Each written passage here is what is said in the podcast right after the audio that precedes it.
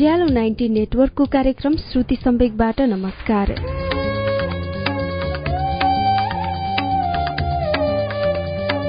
उज्यालो ninety network काठमाडौँसँगै देशभरिका विभिन्न FM स्टेशनहरूबाट हरेक मंगलबार र शुक्रबार राति सभा नौ बजे कार्यक्रम श्रुति सम्वेक प्रस्तुत हुन्छ। कार्यक्रम श्रुति सम्वेकमा हामी वरिष्ठ साहित्यकारहरूका उत्कृष्ट गद्यहरू वाचन गर्दछौ। श्रुति सम्वेकको मंगलबारको श्रृंखलामा हामीले आजदेखि एउटा उपन्यास लिएर आएका छौं। सरोभक्तको उपन्यास पागल बस्ती हामीले आजदेखि वाचन गर्ने उपन्यास हो। धेरै पाठकहरूले मन पराउनु भएको उपन्यास पागल बस्ती हामीले तपाई जस्तै धेरै श्रोताको अनुरोध प्राप्त भएपछि वाचन शुरू गर्न लागेका हौ। पागल बस्तीको पहिलो श्रृंखलाको वाचन अब सुनौ अच्युत घिमिरेको आवाजमा।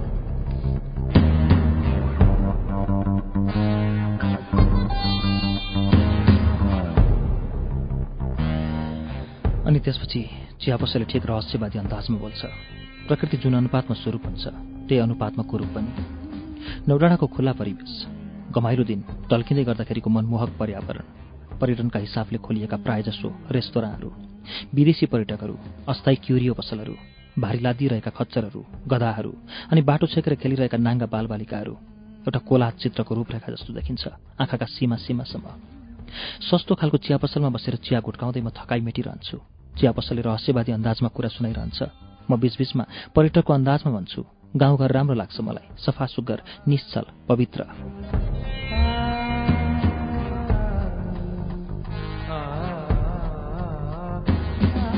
चिया पसले मेरो भावाभिव्यक्तिमा रुचि नलिकन आफ्नै कुरामा रुचि लिन्छ। जीवन कथै त हो भन्दै ऊ सुनाउँदै जान्छ। म नौराडाको होइन उतापट्टिको डाँडो धम्पुसको गल्लावालाको रोजाइमा पर्न नसकेको। बाउआमा र पाउँदुरबाट फर्काएर ल्याएकी स्वास्नी एकै रातको पहिराले सखाप। मरच्यासी चिया पसलेको मरच्यासी कथा अथवा व्यथा गाउँलेहरूमा यस्तो अनुभव सामान्य हुन्छ। चन्द्रकोटबाट बिरीठाटी लाग्दा ओह्रालै ओह्रालो एक सहयात्री गाउँलेको टिप्पणी सम्झन पुग्छु म।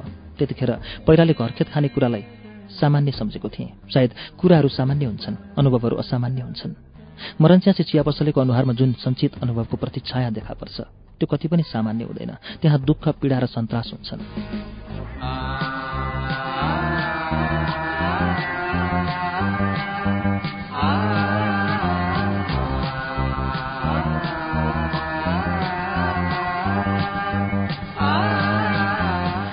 चियाको नयाँ गिलासका साथसाथै नयाँ कुराको सिलसिला। कहाँबाट आउनुभयो भन्ने कुराको जवाफमा काठमाडौँबाट आएको भन्ने कुरा किन आउनुभयो भन्ने कुराको जवाफमा त्यसै घुमफिर गर्न आएको भन्ने कुरा कहाँसम्म पुग्नुभयो भनेर सोधिँदा गान्ध्रुकसम्म पुगेँ भन्ने कुरा अहिले पोर्खरै झर्ने कि भनेर सोधिँदा नौराणामै बास बस्छु भन्ने कुरा जस्तै कुराहरूका सिलसिला।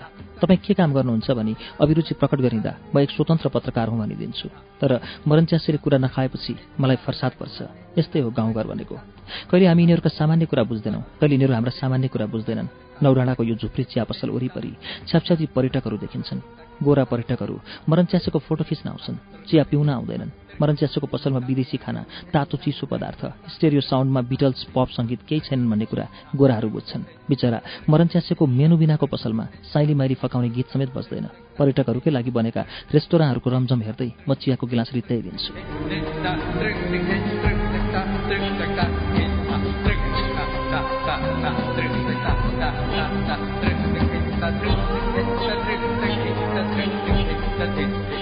कुराको सिलसिला चिया पसलेसित होइन।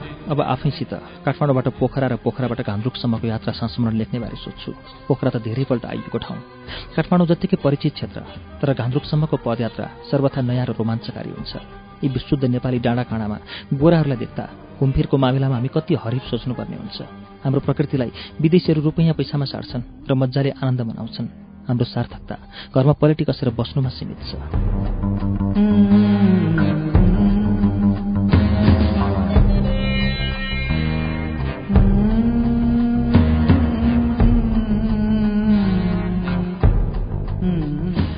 संस्मरण लेख्नका लागि आवश्यक टिपोटहरू लिइराख्नुपर्ने तर लिइएन।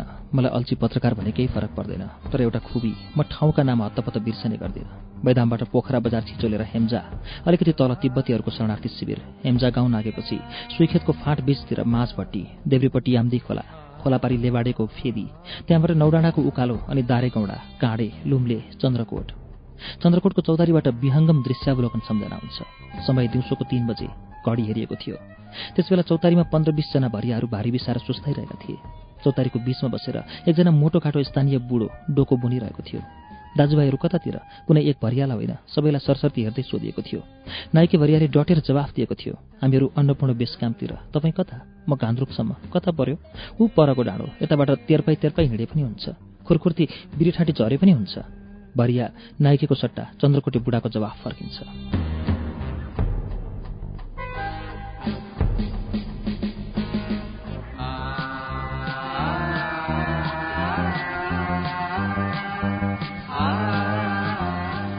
म उत्साहित भइ हिँड्छु। बिरेठाटी पुग्नु पुरा सभा एक घन्टा लाग्छ। मोदीको पुल पारी बिरेठाटी बजार पुग्दा म एक्लै हुँदिनँ। चन्द्रकोटबाट ओह्रालो लाग्दा बाटोमा एकजना सहयात्री भेटिन्छ। ऊ बिरेठाटीको रैथाने जागिर पोखरामा छुट्टीमा घर फर्केको अरे। त्यस सहयात्रीले टाढेबाट औलाइदिएको लजमा म बस्छु। जो लज स्तरीय लाग्छ लामा लामा काठले बनाइएका कोठाहरू पर्याप्त टेबल कुर्सीहरू गद्दावाल ओछ्यान नेपाली र विदेशी खाना जे खाना खोजे पनि तुरन्त तयार। म त्यहाँ बास बस्न पुग्दा पर्यटकहरूको एक ठूलो डफा आइपुगेको हुन्छ। वातावरण निकै व्यस्त हुन्छ। डफामा चालिसजना जति गोराहरू हुन्छन् कोही केटाकेटी केही वृद्ध वृद्ध र अधिकांश युवा युवती।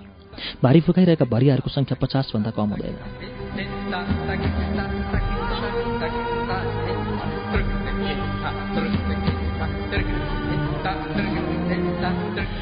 राति शेर्पा गाडीसित मेरो परिचय हुन्छ।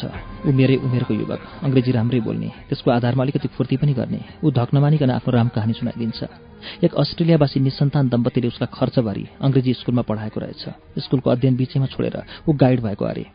गाइड भइ हिँडेको पाँच वर्ष नाग्यो अरे। अहिले अन्नपूर्ण बेस क्याम्पबाट फर्केको अरे। उसले मलाई गोराहरू घान्द्रुकबाट बिरेठाटी बास बस्ने हिसाबले हिँड्छन्। लजका कोठाहरूमा नसुतिकन तम्बुमा सुत्न मन पराउँछन्। कोही मिलनसार कोही बोल्नै गाह्रो मान्ने कोही रिसा र ठिक समयमा सर्भिस पुर्याउन नसके बमभन्दा नराम्ररी पड्किने खालका हुन्छन् भनेर थुप्रै कुरा सुनायो।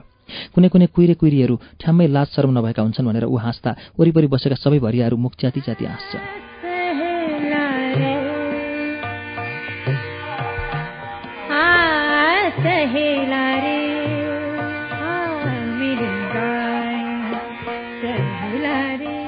र भोलिपल्ट आधा दिनको यात्रा बिरेठाँडीदेखि घान्द्रुकसम्म मजाको दुई घन्टे उकालो सोचेभन्दा ठुलो र विस्तारयुक्त गाउँघरहरू पुराना पक्का ढुङ्गाले छाएका। पर्यटकहरूका लागि केही ठुला सुविधाहरू सुविधायुक्त लज रेस्तोराँहरू पनि। मलाई आँखा सामुन्नेको विशाल धवल अन्नपूर्णले साह्रै अभिभूत पार्छ। यो गाउँमा लाउरी नभएको धेरै छैन भने पोखरामा एकजना मित्रले भनेको थियो। सम्झन पुग्छु। घान्द्रुकको अग्लाइबाट टाढा टाढा क्षितिजहरूका सौन्दर्य निहार्न कति सुखकर। स्कुल नेरको पाखामा गोरा पर्यटकहरू रङ्गी बिरङ्गी तम्बु गाडेर बसेका हुन्छन्। तलको मोदी खोला र चाक्लो फाँट पारी डाँडाहरूमा गुजुमुज्ज परेका गाउँहरू। धान्द्रुकदेखि तानचोकसम्म देब्रेपट्टि छुमरुङ र अन्नपूर्ण बेस क्याम्प जाने बाटो। दृश्यहरू सबै प्रीतिकर लाग्छन्। आहा हामीसित प्रकृति छ सौन्दर्य चिन्तन मात्र छैन।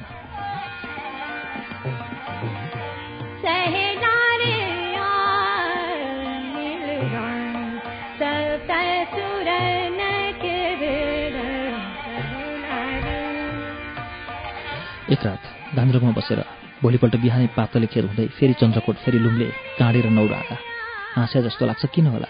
मरन्चासेले सोधेपछि मलाई हाँस्दै रहेछु भन्ने अनुभूति हुन्छ। गान्द्रुकमा जाडो लागेर एउटा सिङ्गो कुखुराको भाले चपाएको थिएँ त्यही सम्झेर हाँसेको। मरन्चासे छक्क परेर मुख आँ गरिरहन्छ। भाले धेरै ठुलो थिएन अलिक सप्रेको चल्ला जत्रो थियो। मरन्चासेलाई खुब घत पर्छ। त्यसैले नमाजिएका र उचिटिएका सबै दाँत देखाएर ऊ हाँस्छ। उसलाई घत परेको अभिव्यक्ति घत पर्छ मलाई। चियाको तेस्रो गिलास रित्तिन्छ तुरुन्त अर्को एक गिलास चिया बनाइदिने फरमाइसमा गर्दिनँ कारण मरन्च्यासेलाई घतमाथि घत गर्ने पुरा पुरा सम्भावना हुन्छ।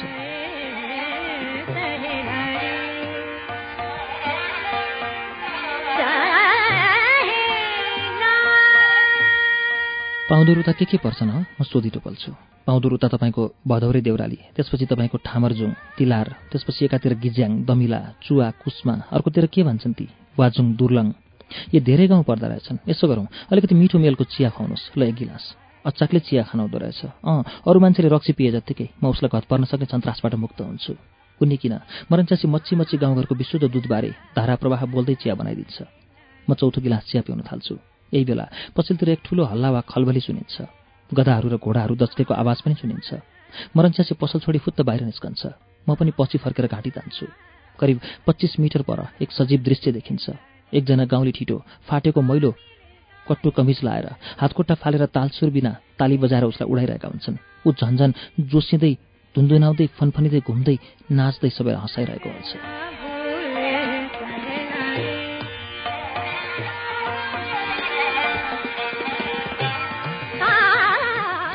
त्यो मोरो भौते चोर। जहिले पनि त्यस्तै हो। कसले जाँड खुवाउँदो रहेछ कुनै दिनभर यस्तै हो। एकछिन रमिता हेरेपछि मरन्च्यासे पसलमा फर्किन्छ। ऊ मलाई भौते चोरको परिचय दिँदै भन्छ सानैमा बाउ खसेको आमा पुइ लगाएकी झुप्रोमा साउ लगेको मागेर खान थालेको एक डेढ वर्ष यता बिस्तारै हावा फुस्किन थालेको आदि। हाहा हुहु बिच भौते चोर मजाले नाच्छ स्वाद मानी मानी। घरका पिँढी र आँगनहरू रमितेहरूले भरिँदै जान्छन्। मलाई पनि कता कता हाँसो लाग्छ। यद्यपि म बुझ्छु त्यहाँ कुनै भौते चोर होइन। एभरेज नेपालीको कथा नाचिरहेको छ। के लाग्यो हजुर? खाना नपाएपछि बहुलाइँदो रहेछ। मरन च्यासीको कुराले चियाको स्वाद साह्रै खल्लो पारिदिन्छ। चिया चिया नभएर आयोडिन मिसाएको पानी हुन्छ। म चियाको गिलास भुइँमा राखेर उठ्छु अनि रुन्चे राष्ट्रियताको भावबोध गर्दै भौते चोरको बेपत्ता नाच हेर्न थाल्छु। ऊ थाक्नुको विरोधमा उफ्री उफ्री नाचिरहन्छ। गोरा पर्यटकहरू मुसु मुसु हाँस्दै रेस्तोराँहरूमा केक अम्लेट स्यान्डविच टोकिरहन्छन्। आखिर रमिता हो त्यहाँ सानुभूतिको भाषा हुँदैन मनोरञ्जनको भाषा मात्र हुन्छ। त्यसैले बुलफाइटर र भौते चोरको बेताले बेसुरी नाचमा थुप्रै अन्तर भएर पनि केही अन्तर छैन।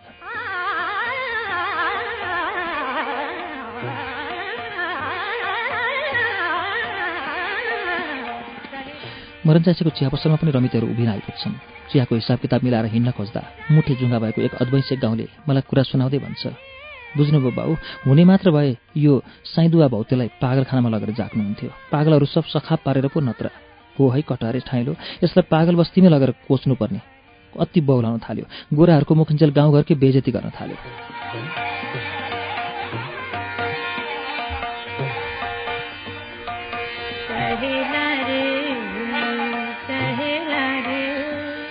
एकजना थिल्चामाले बुढो छेउमा बम्किन्छ।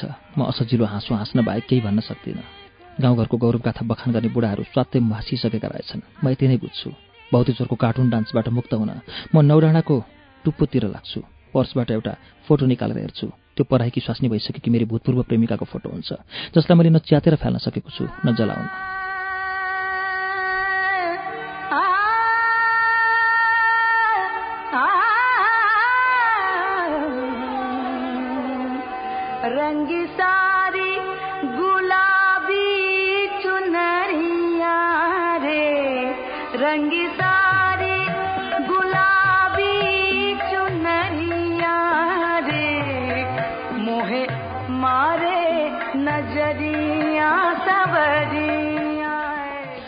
अन्धकार रातका काला किरणहरू गाउँघर र वनपाखाभरि पोखिएपछि ट्रेकिङको मजा लाग्दो थकाइ र भक्कु भोक लाग्छ।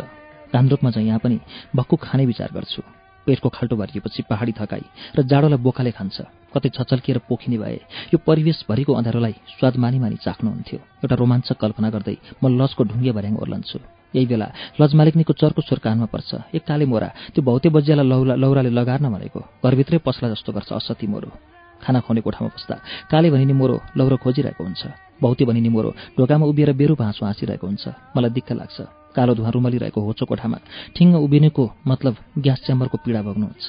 म कुर्सीमा बसेर टाउको समात्छु। उफ दुनियाँभरका कुरूपताहरू बिर्सिन खोज्दा पनि प्रतिनिधि भई भौते चोरो ढोकामा उभिरहन्छ। दिनभर निशुल्क नाच देखाउने भौतेको अनुहार सुकेको जिङ्रिङ्ग परेको भए पनि बेला बेलामा ऊ भित्रैबाट घत परेको हाँसो हाँस्छ। मानौ त्यो पृथ्वीको व्यवस्था विरोधी हाँसो हो।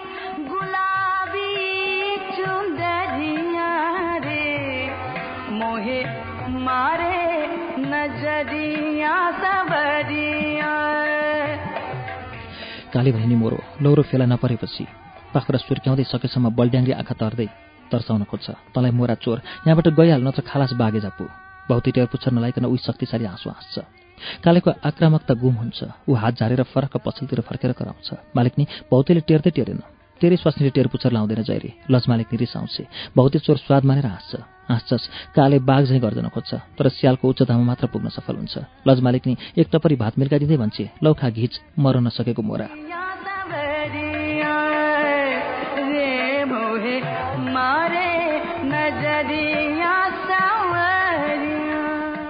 भौतेश्वर टपरी सोहोर्दै व्यवस्था विरोधी हाँसो हाँस्छ। मलाई अनावश्यक पीडा हुन्छ। उफ हामी माग्ने देशका बासिन्दाहरू। लजमालिक नै बुझा नामक भात पस्केर दिँदै उही भौतेको महिमा गाउन थाल्छे। त्यो पल्केको स्याललाई यहीँ नआइ नहुने त्यसका बाबुआमाले के के नै सिरी सम्पत्ति राख्न दिए जस्तो। कुन दिन म तातो पानी मिल्काएर खुइलाइदिन्छु अनि चेत्छ म प्रतिक्रिया नजनाइकन मासु भात खान थाल्छु। कोठामा भुजानामा भात खाइरहेका जम्मा आठ व्यक्ति एक जोडी गोरासहित म बाहेक अन्य पाँचजना वरिपरिका गाउँलेहरू। दुईजना कछाड लगाएका व्यक्तिहरू घान्द्रुक्का अरे एकजना दौरासुरा लगाएको व्यक्ति बिरेठाँटीको शिक्षक अरे अरू दुईजना चाहिँ नौडाँडाका रैथानेहरू नै परस्पर कुरा गर्दा थाहा हुन्छ घान्द्रुकेहरू किनमेल गर्न पोखरा झर्दै रहेछन्। दौरासुरा लगाएको शिक्षक विदा सिद्ध्याएर फर्केको रहेछ।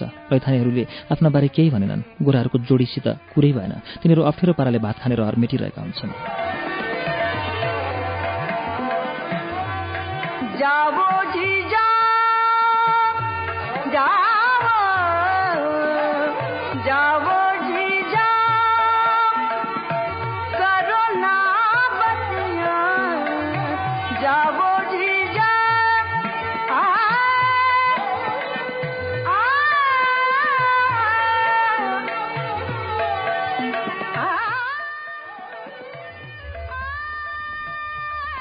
तपाईँ रौसी नपिउनु लजमालिग्नीको सोधाई। म झसङ्ग हुन्छु प्रतिक्रिया स्वरूप रैथानेहरू हाँस्छन् म रातो हुन्छु।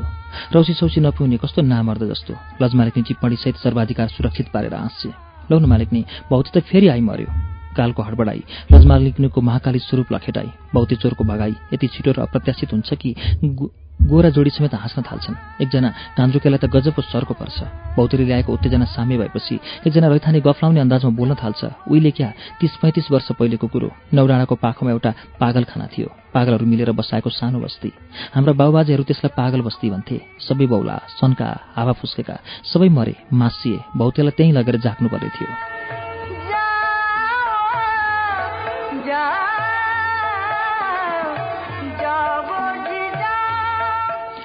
पागल बस्ती एक अनौठो रहस्यामकता अभिबोध प्रकटीकरण नमेटिने रङको इन्द्रधनुषी छाप मन मस्तिष्कभित्र मरनच्यासीको चिया पसलमा मुठे जुङ्गा भएको अद्वैंसेको सङ्केत तिल चामले बुढाको सङ्केत र अहिले फेरि रैथानेको सङ्केत यी साङ्केतिक एकरूपतामा जिज्ञासाहरू जुर्मुराउन खोज्छन्। रैथानेको कुरा सकिएपछि लजमालिक नै उसलाई खाउला झैँ गरी कराउँछे। त्यो भौतेलाई पागलखानामा पुर्याइहाल्नु। सित्तीमा घिच्ने मात्र होइन पर्या बेला काम पनि देखाउनुपर्छ। त्यसले त मेरो मासु नै खाइसक्यो। रैथाने प्रतिज्ञा गर्छ हेर्न चाउने त्यो भौते चोरलाई भोलि नौडाँडाबाट लगार्न सकिन भने म बिर्खे जमदारको नाति नै होइन लौजा नापियो। लजमालिकलाई पत्यार लाग्दैन। भौतेलाई बजार बजार घोक्राएर घिसारेर लतारेर खेद्न सकिन भने मेरो मुखमा थुक्क थुके हुन्छ। पागलखानामै पुर्याइदिन्छु। पुर्याउन सकिन भने आमाको पोइ। रैथानेलाई जाडले खान्छ। ऊ भीष्म प्रतिज्ञा हुन्छ। लजमालिक नै ओठ लेब्राइदिन्छे। उसलाई थाहा हुन्छ जाँड खाँदा प्रतिज्ञा गर्न जति सजिलो हुन्छ जाँडले छोडेपछि प्रतिज्ञा पुरा गर्न त्यति नै गाह्रो हुन्छ।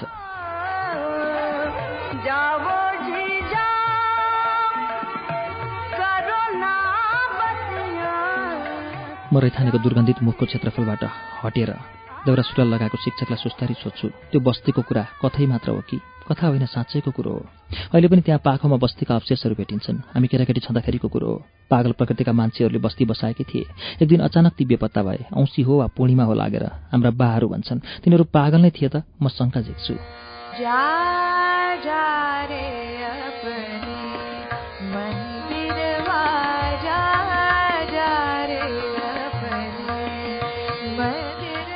सबै हावा फुस्केका पागलहरू। म भौतेलाई त्यहाँ पुर्याउँछु नत्र आमाको पोइ बिर्खे जमदारको नाति लजमालिनीको विश्वास जित्न फेरि क्रिया खान्छ।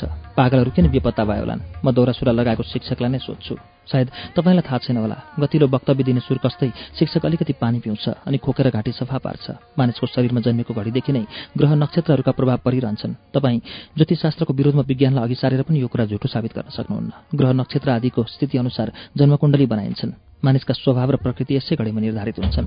अब पागलहरूको कुरा गर्दा पूर्णिमा र औँसीको प्रभाव अन्य मानिसका तुलनामा बढी पर्छन्। त्यसैले औँसी पूर्णिमामा ती बढी बौराउँछन्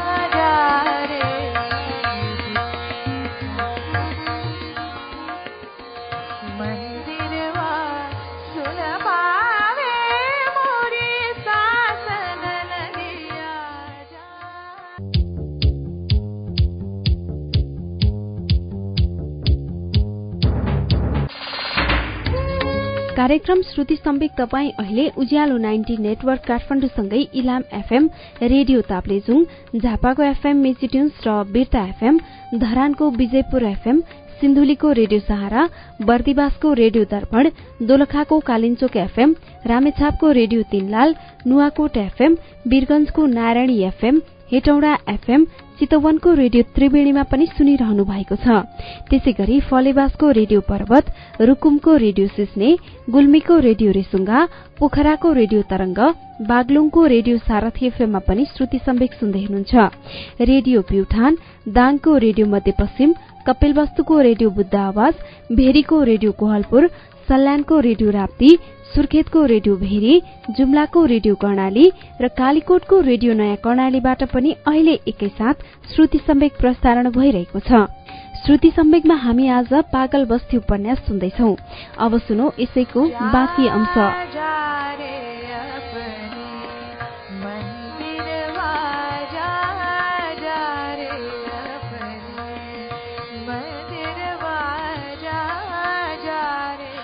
अब पागलहरूको कुरा गर्दा पूर्णिमा र औँसीको प्रभाव अन्य मानिसका तुलनामा बढी पर्छन्। त्यसैले औँसी पूर्णिमामा ती बढी बलाउँछन्। त्यो औँसीकै रात थियो कि पुणेको यकिन भन्न सकिएन। पागलहरू सबै बेपत्ता भए हराए बाढी आएको सेती गङ्गामा हाम फालेर मरे भन्छन् बुढापाकाहरू।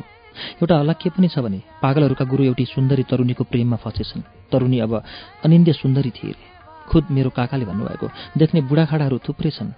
एक दिन भन्नुहोला सुन्दरी बस्ती छोडेर हिँडिदिएछ सबै बिरव्यथाले झन् एक दिन पागल भएछन् अनि हिमालतिर लागेछन्। त्यहीँ सबै मिली आत्महत्या गरे भन्छन्। हिजो आज पागलहरूले बस्ती बसाएको पाखोमा तेर्साउँछ तर्साउँछ भन्छन्।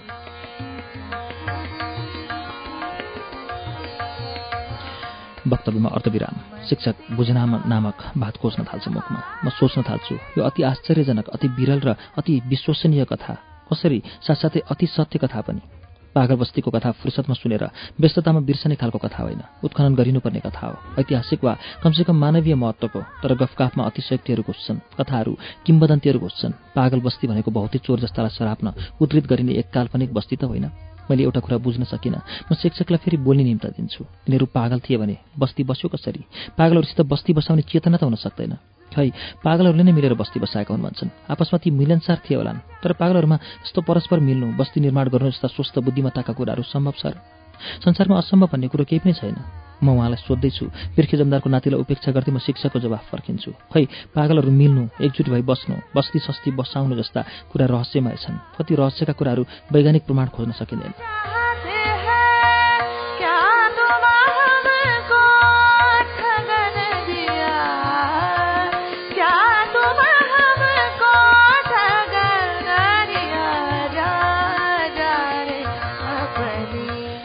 शिक्षक भुजा नामक भात खानामा बढी अभिरुचि लिन्छ। म बुझ्छु ऊ चक्रव्यूहबाट बस्न खोज्दैछ। बस्तीमा कतिजना पागल थिए? म शिक्षकलाई चक्रव्यूहमा तानिरहन्छु। शिक्षक होसियार निस्कन्छ। मैले अघि नै भनेको थिएँ त्यो हामीले देखेको कुरा होइन सुनेको कुरा हो। तैपनि अन्दाजी कतिजना थिए होलान्? अब हाम्रा बा काकाहरूको भनाइअनुसार त्यहाँ जम्मा जम्मी नब्बे सयजना जति थिए। बस्ती नै भनेपछि के मान्थ्यो? त्यहाँ घटीमा पनि हजारजना पागल थिए। आमाको तपाईँ नकराउनुहोस् न म विरक्त हुन्छु। यो मोरा खुरुखुरु घिचेर जा। किन अर्काको कुरा काटिरहने ह? जहिले लजमालिकने हकार छे। हेर्नुहोस् साउनी जाँड खाएर कराएको होइन। भोलि भाउतेलाई घिसार्ने भए। बिर्खेका नातिरी बोलेसी बोल्यो बोल्यो। कुन दिन तँलाई नै भाउतेले घिसारेर झेरिराख्न साउनी भन्छन्। गोराको जोडी बाहेक सबै हाँस्छन् म पनि हाँस्छु। हेर्नुहोस् आमाको आमाको ऊ भन्दै रहन्छ। चोट लागेर बिर्खे जमदारको नाति उत्तेजित हुन्छ। गोरा जोडी त्यहाँ बस्न नसकेर हिँड्छन्। म पनि अशान्त भई उठ्छु। थालमा बोजा नामक भात बाँकी रहन्छ।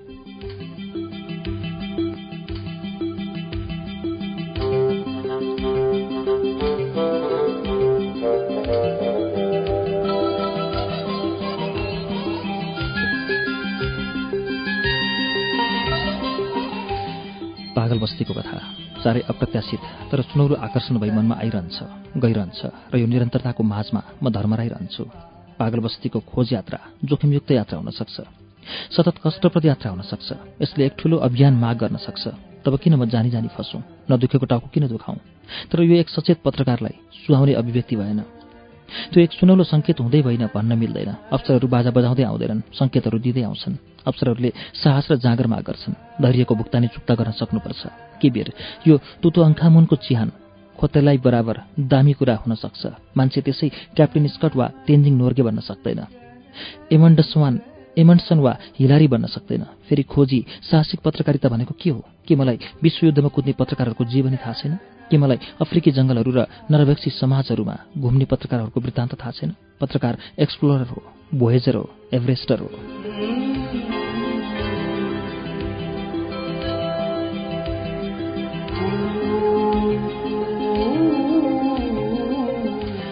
र पागल बस्तीको धर्मराउँदो मतलब परीक्षण पुनरावलोकन। सही अर्थमा भन्दा परिकल्पना निर्माण सायद त्यो शोषणको कथा हो सायद सामाजिक विषमताको कथा हो वा भयानक षड्यन्त्र र जघन्य हत्याको कथा हो। पागलहरूका लागि पागलहरूद्वारा निर्मित बस्ती कस्तो थियो होला? आखिर कतै एउटा बस्ती बाँचेको हुन्छ भने मान्छेका भौतिक आवश्यकताहरू पनि बाँचेकै हुन्छन् आर्थिक समस्याहरू पनि बाँचेकै हुन्छन् र सामूहिक आत्महत्याको रहस्य। के कुनै ग्रह नक्षत्र वा चन्द्रमासित एउटा सिङ्गो बस्ती उजाड पार्ने शक्ति हुन्छ? के गुरुत्व शक्तिले हत्या आत्महत्या उत्प्रेरित गर्छन्? प्रश्नहरूको शरणार्थी क्यू? म दिगदार हुन्छु। जतिसुकै महान अवसर भए पनि त्यसलाई गुमाइदेऊ। मेरो मनमा कोही कराउँछ। म यतिखेर पत्रकार होइन। प्रेमको दुखान्त बिर्सन प्रयत्नशील पदयात्री हुँ। सम्झना हुन्छ। उफ तिमी किन पराएकी स्वास्नी भयो? मैले प्रेम गर्छु भन्ने थाहा हुँदै हुँदै। साँच्चै तिमी साँच्चै तिमी अदरम्यान्स वाइफ हो। तिमीले प्रेमको सट्टा के रोज्यौ? सेक्स वा धन सम्पत्ति।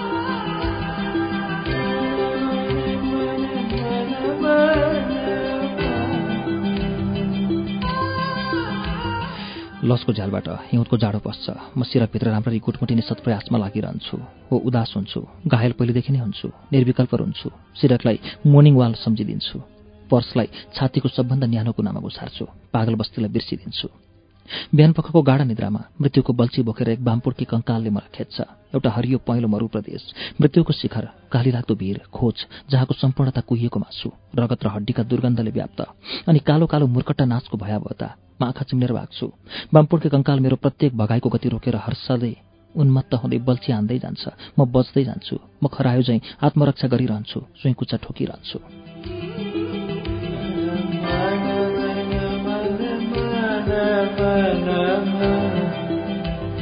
विभत्स मृत्युको पानी बग्ने खोलाको किनारै किनार हिमाच्छादित पर्वतै पर्वत बनै बन मैदानै मैदान घरका छानै छाना जताततै म भाग्छु। एउटा सानो जीवनलाई मृत्युको छायाबाट बचाउन खोज्छु। फुर्के कङ्काल मलाई जहाँ पनि भेट्छ र रक्तमांसरहित अस्थि पञ्जरका सम्पूर्ण जोर्नीहरू फुस्किने गरी हाँस्छ। म भाग्दा भाग्दै थाक्छु थाक्दा थाक्दै भाग्छु जीवनका सम्पूर्ण मोडहरू सकिन्छन् आशाका सम्पूर्ण भूमिहरू सकिन्छन् लुक्नका लागि कुनै ठाउँ शेष रहँदैन म लखतरान पर्छु र आफूलाई सियोको टुप्पा जस्तो साह्रै अग्लो काली लाग्दो शिखरमा पाउँछु त्यहाँ न बस्ने ठाउँ हुन्छ न पाइला चाल्ने म साह्रै हैरान हुन्छु तर जीवनदेखि कि मृत्युदेखि थाहा पाउँदैन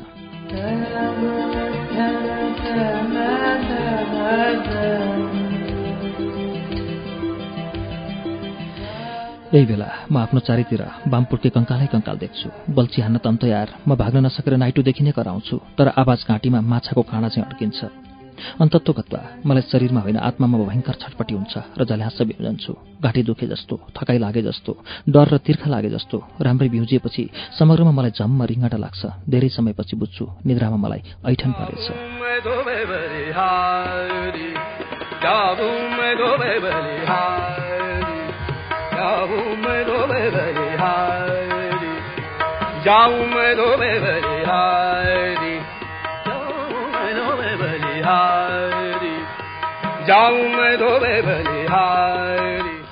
पागल बस्ती भनेको त्यही हो।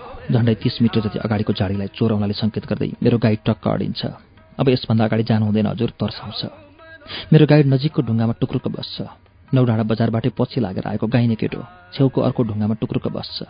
म एक अप्रत्याशित स्थिति अनुभव गर्छु। लाग्छ मेरो गाइड राम्रैसित तर्सेको छ। त्यसैले ऊ घनघोर पानी पर्नु अगाडिको कालो आकाश जस्तो देखिन्छ। म अचानक पागलहरूको सामूहिक आत्महत्या प्रकरण सम्झिन्छु। वास्तवमा यस्तै प्रकरणहरूबाट जन्मन्छन् भूतप्रेतका असङ्ख्य कथाहरू। म सानो छँदा मेरी बजै राँके भूत र किचकण्डीका कथा सुनाउनुहुन्थ्यो। म डरमानी मानी कथाहरू सुन्ने गर्थेँ।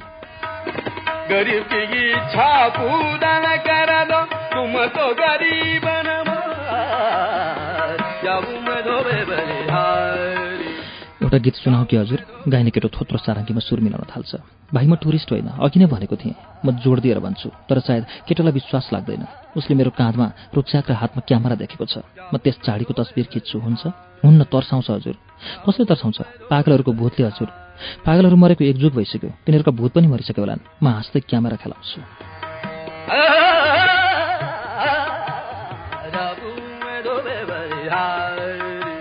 तपाईँ हाँस्नुहुन्छ। आफैलाई परेपछि बल्ल थाहा हुन्छ। भूतहरू कहिले पनि बुढाबुढी हुँदैनन् मर्दैनन्। गाइड नमिठो पाराले जवाफ दिन्छ। रेडिमेड मेरो हाँसोमा पूर्ण विराम लाग्छ। नौडाँडा बजारदेखि टाढा पश्चिमपट्टिको पहाडी भेग अलिकति खोज परेको भूभाग दक्षिणपट्टि फेवातालको निलो सौन्दर्य बगलमा खोला एवं खेतको अनुपम परिदृश्य। म कस्तो कस्तो दोधारी मनस्थिति बोकेर यो सम्पूर्ण परिवेश भोगिरहन्छु। टाढा टाढा क्षतिजहरूमा सन्ध्या ओर्ने तर्खर देखिन्छ। अचानक स्मृतिको पागलखानाका डन्डीहरू भाँच्ने शक्ति सञ्चयन गर्दै चोर खित्का छोडेर हाँस्न थाल्छ। उही पृथ्वीको व्यवस्था विरोधी हाँसो।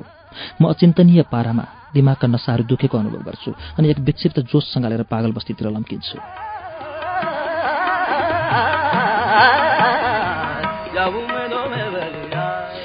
पागल बस्ती। म यसलाई देख्न चाहन्छु आँखामा टाँसेर भोग्न चाहन्छु मुटुमा टाँसेर र खोज्न चाहन्छु कुनै पनि मूल्यमा। म पागल बस्तीको मूल ढोकासम्म उभिन पुग्छु। मलाई अनुभव हुन्छ मैले कष्टप्रद म्याराथोन दूरी छिचोलेको छु। हत्केलामा मुटु राखेर। धेरै समयसम्म मुटुको स्पन्दन सामान्य नभएसम्म शरीरका भित्री अवयवहरूबाट उल्टी भएका पसिनाका थोपाहरू नसुकेसम्म म ठिङ्ग उभिरहन्छु। बस पागल बस्ती आफ्ना सम्पूर्ण भग्नावशेषसहित मेरो आँखा सामुन्ने छ जसलाई मैले खोज्नुपर्छ।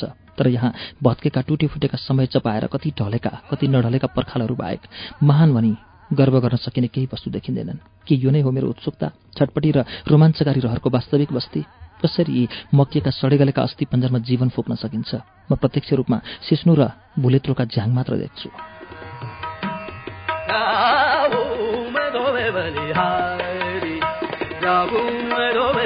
पागल बस्तीको मूल ढोकामा दुई शिला छन् पाँच फिट अग्लाइका र बिचमा चार फिट फैलावटको जुन प्रवेश भूमि छ जहाँ सिस्नुको झ्याङभन्दा बढी केही छैन। शिलाहरूमा धुलो जमेका पालहरू देखिन्छन् जसको सिधा मतलब हुन्छ यहाँ ग्रामीण घरहरूमा चाहिँ बाँसको तगारो हालिन्थ्यो। म मूल ढोकाको फोटो खिच्छु र भित्र जान इच्छुक हुन्छु तर सिस्नुको झाङ पन्छाउन सम्भव लाग्दैन। सायद एउटा लामो लट्ठी पाइए सिस्नुको झाङ पन्छाउन सकिएला। म सोध्छु र यताउति लट्ठी वा घोचा खोज्न थाल्छु। खोजेअनुसारको लट्ठी फेला पर्दैन। मलाई गाइडको सम्झना हुन्छ जो पूर्ववत ढुङ्गामा जाम परिरहेको हुन्छ। गाइडसित गाइने केटो देखा पर्दैन। पैसा नजाने टुरिस्ट सम्झेर हिँडे जस्तो छ। म सोध्छु म गाइडलाई हातको सङ्केतले डाक्छु ऊ ढुङ्गामाथि ढुङ्गा भई बसिरहन्छ। म दिक्क हुन्छु। यस्ता काँतरहरूलाई गाइड बनाएर कुनै अभियान सफल हुँदैन। यस्ताले टुरिस्ट र खोजकर्तालाई उल्टो तर्साइदिन्छन्। म फेरि जोडले हात हलाउँदै उसलाई डाक्छु। ऊ डरे डरे अप्ठ्यारो मानी मानी मेरो छेउ आउँछ।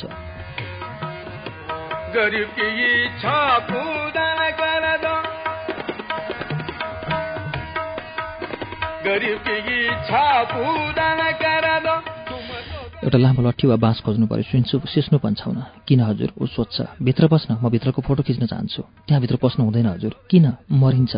फेरि अर्को रेडी मेरो उत्तर। कस्तो मान्छेलाई गाइड छानिएछ? मलाई पश्चाताप हुन्छ। तपाईँलाई पत्यार परेन होला तर कुरा साँचो हो। गाइड अलिकति सहज हुन्छ। र बेली विस्तार लाउने ग्रामीण शैलीमा बोल्न थाल्छ। त्यहाँभित्र पस्यो भने मरिन्छ कसो खास? ठुलो खत्री त्यहाँभित्र पसेको साता दिन नपुग्दै ठहरै परे। कानु मुखियाको छोरो पनि ठहरै परे। भित्र पस्नुहुन्न मरिन्छ खसो? खास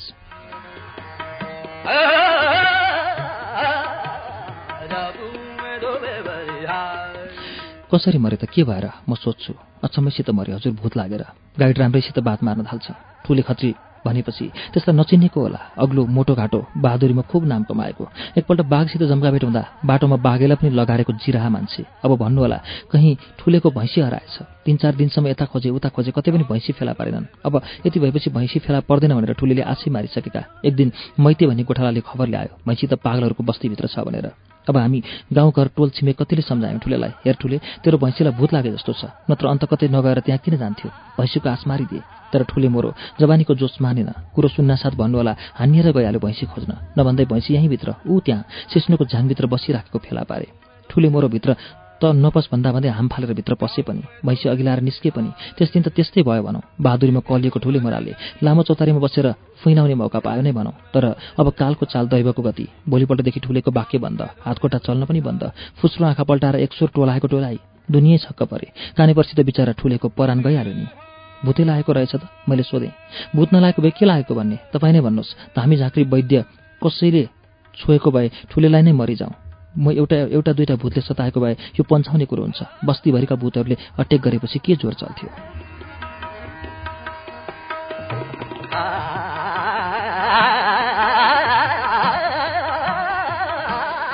नौडाँडाको फाँटभरि गोदुलीका काला आवरणहरू खामिँदै गर्दा गाइडको प्रेतात्मा प्रकरण जुन सत्य पनि हुनसक्छ असत्य पनि। म भित्रको सुसुप्त डरछेर वा संस्कारलाई झकझकाएर जगाउन पर्याप्त हुन्छ। अनायासै मनभित्र चिसो पानीको धार बग्न थाल्छ। सम्पूर्ण अवयवहरू झन्काएर आखिर बाजे बजेहरूले बालकालमा भूतप्रेतका कथा सुनाएर उत्तराधिकारमा डरछेर संस्कार छोडेर गएका हुन्छन्। यो संस्कारबाट विमुक्ति खोज्न सायदै मिल्छ। चाहँदा नचाहँदै पनि मनभित्र भुइँचालाको कम्पन अनुभव हुन्छ जसलाई रेक्टर नाप्न सकिँदैन। सोध्छु मैले गाइडलाई डरछेरुवा सम्झेर विरक्तिनीको कुनै अर्थ छैन। हामी दुवैको वीरता र काँतरताको भावभूमि एउटै हो। त्यसैले म गाइडबाट बढी साहसिलो पनि छैन डरछेरुवा पनि छैन।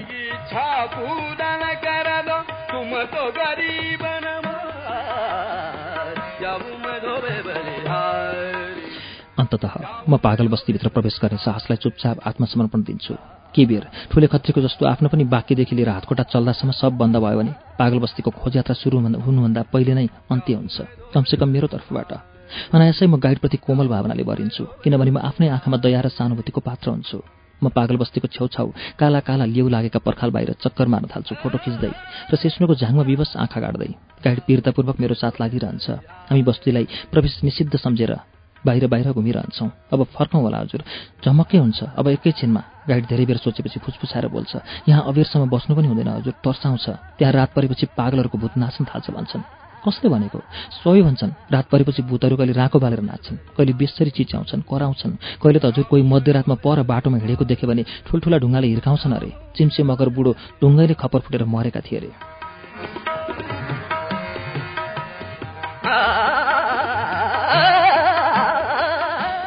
कानु मुखियाको छोरो कसरी मरे नि एक कानुको छोरो बिचारो सानै थियो आठ दस वर्षको। दिउँसोतिर गोठालाहरूको पछि लाएर आएको अरे। कसो कसो के मन लागेर त्यहाँभित्र पसेछ? कुनै त्यसले भित्र के देखेछ के भएछ?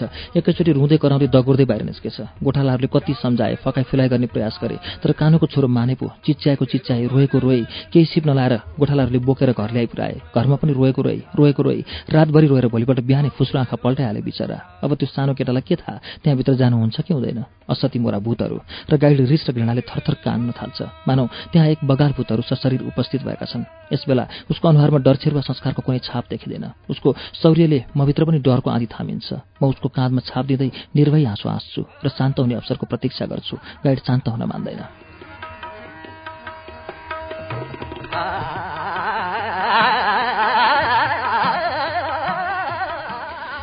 असती मोरा भूतहरू मर्न नसकेका पापीहरू गाइड बस्तीको मूल ढोकामा फर्केर धारे हात लाउँदै कराउन थाल्छ।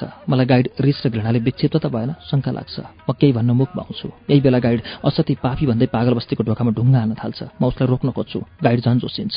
ऊ छेउछाउका ढुङ्गाहरू टिप्दै ढोकामा वर्षाउन थाल्छ। म उसको व्यवहारदेखि बिमुड हुन्छु ठिङ्ग उभिरहन्छु। ऊ ढुङ्गा वर्षाउँदै जान्छ वर्षाउँदै जान्छ र अचानक भूत भूत भनेर कालिँदै बेतोडले भाग्छ। दृष्टिक्षेपमा कुनै कङ्काल जस्तो जीवजन्तु सिस्नोको झाङबाट हाम फाल्दै निस्केको आभास हुन्छ मलाई। तर गाइडको काली लाग्दो चिच्याहाट र कुलेलम ठोकाइद्वारा सृजित वातावरणले म जिन्दगीमा सबभन्दा नराम्ररी तर्सिन्छु। त्यसैले केही नसोचिकन गाइडको पछि पछि भाग्न थाल्छु। देब्रे हातमा क्यामेरा हल्लाउँदै र दाहिने हातले पर ढुङ्गामा अडाइराखेको रुखसाक टिपेर जमिनमा घिसार्दै सिस्नोको झाङबाट कुनै जन्तु निस्केको छ आक्रमण गर्न बामपुड्के कङ्काल जस्तो। म यसभन्दा बढी कुरा सोच्ने फुर्सद पाउँदिनँ। गाइडमा भन्दा तिस चालिस मिटर अगाडि भूत भूत भनेर कराउँदै दगुर्छ। म सम्भव भएसम्म गाइडलाई भेट्टाउने प्रयास गर्छु। म सम्भव भएसम्म गाइडलाई भेट्टाउने प्रयास गर्छु। हामी बिचको दूरी झन्झन बढ्दै जान्छ। क्यामेरा र रुखस्याकले मलाई नराम्रोसित अल्झाइदिन्छ। म कुलेलम ठोक्दा ठोक्दै तुरुक्क रुन्छु। त्यतिखेर मलाई आफ्नो जिन्दगी सबभन्दा प्यारो मूल्यवान र बाँच्न योग्य लाग्छ। जिन्दगी बचाउने इच्छा यति एकहोरो र विचार शून्य हुन्छ। रुखसाक र क्यामेरा एकातिर बेलकाएर भाग्ने कुरा म सोच्नै सक्दिनँ। पागल बस्तीबाट धेरै नै माथि बजारको उकाली आइपुगेपछि हातखुट्टाले साथ दिन छोड्छन्। म ढुनमुनाउँदै लड्छु। पछाडि पागल बस्तीमा कुकुर भुकिरहेको हुन्छ।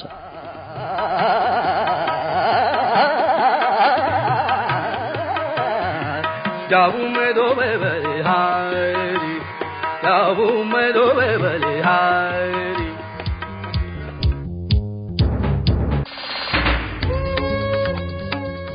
कार्यक्रम श्रुति सम्वेकमा अहिले हामीले सुनेको वाचन सरूभक्तको उपन्यास पागल बस्तीको हो। यसको पहिलो श्रृंखला आजलाई यति नै। अब कार्यक्रमबाट हामीले विदा लिने बेला भएको छ। विदा हुनु अघि हाम्रो ठेगाना कार्यक्रम Shruti Sambek Ujyaalo ninety network post box number छ चार छ नौ काठमाडौँ। यदि तपाई इमेलबाट आफ्नो प्रतिक्रिया दिन चाहनुहुन्छ भने हाम्रो इमेल ठेगाना एसएचआरयुटीआई श्रुति एट डट त अर्को साता उपन्यास पागल बस्तीको दोस्रो श्रृंखलाको वाचन लिएर आउने नै छौं।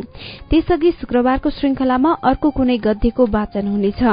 आजका लागि प्राविधिक साथी दिनेश निरौला र विशालजित पालेखीसँगै उपन्यास वाचक अच्युत घिमिरे र म सजिता हमाल विदा चाहन्छौ। शुभरात्री।